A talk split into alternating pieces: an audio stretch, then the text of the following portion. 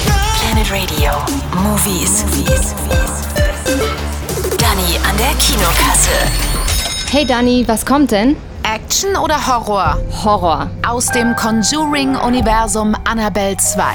Das ist unser neues Waisenhaus? Du bist die Tochter der Mullins. Meine Tochter ist tot. Dann wollte es die Erlaubnis, in eine Puppe zu fahren, um für immer bei uns zu sein. Es ist hinter mir her. Es ist die Puppe, der Teufel.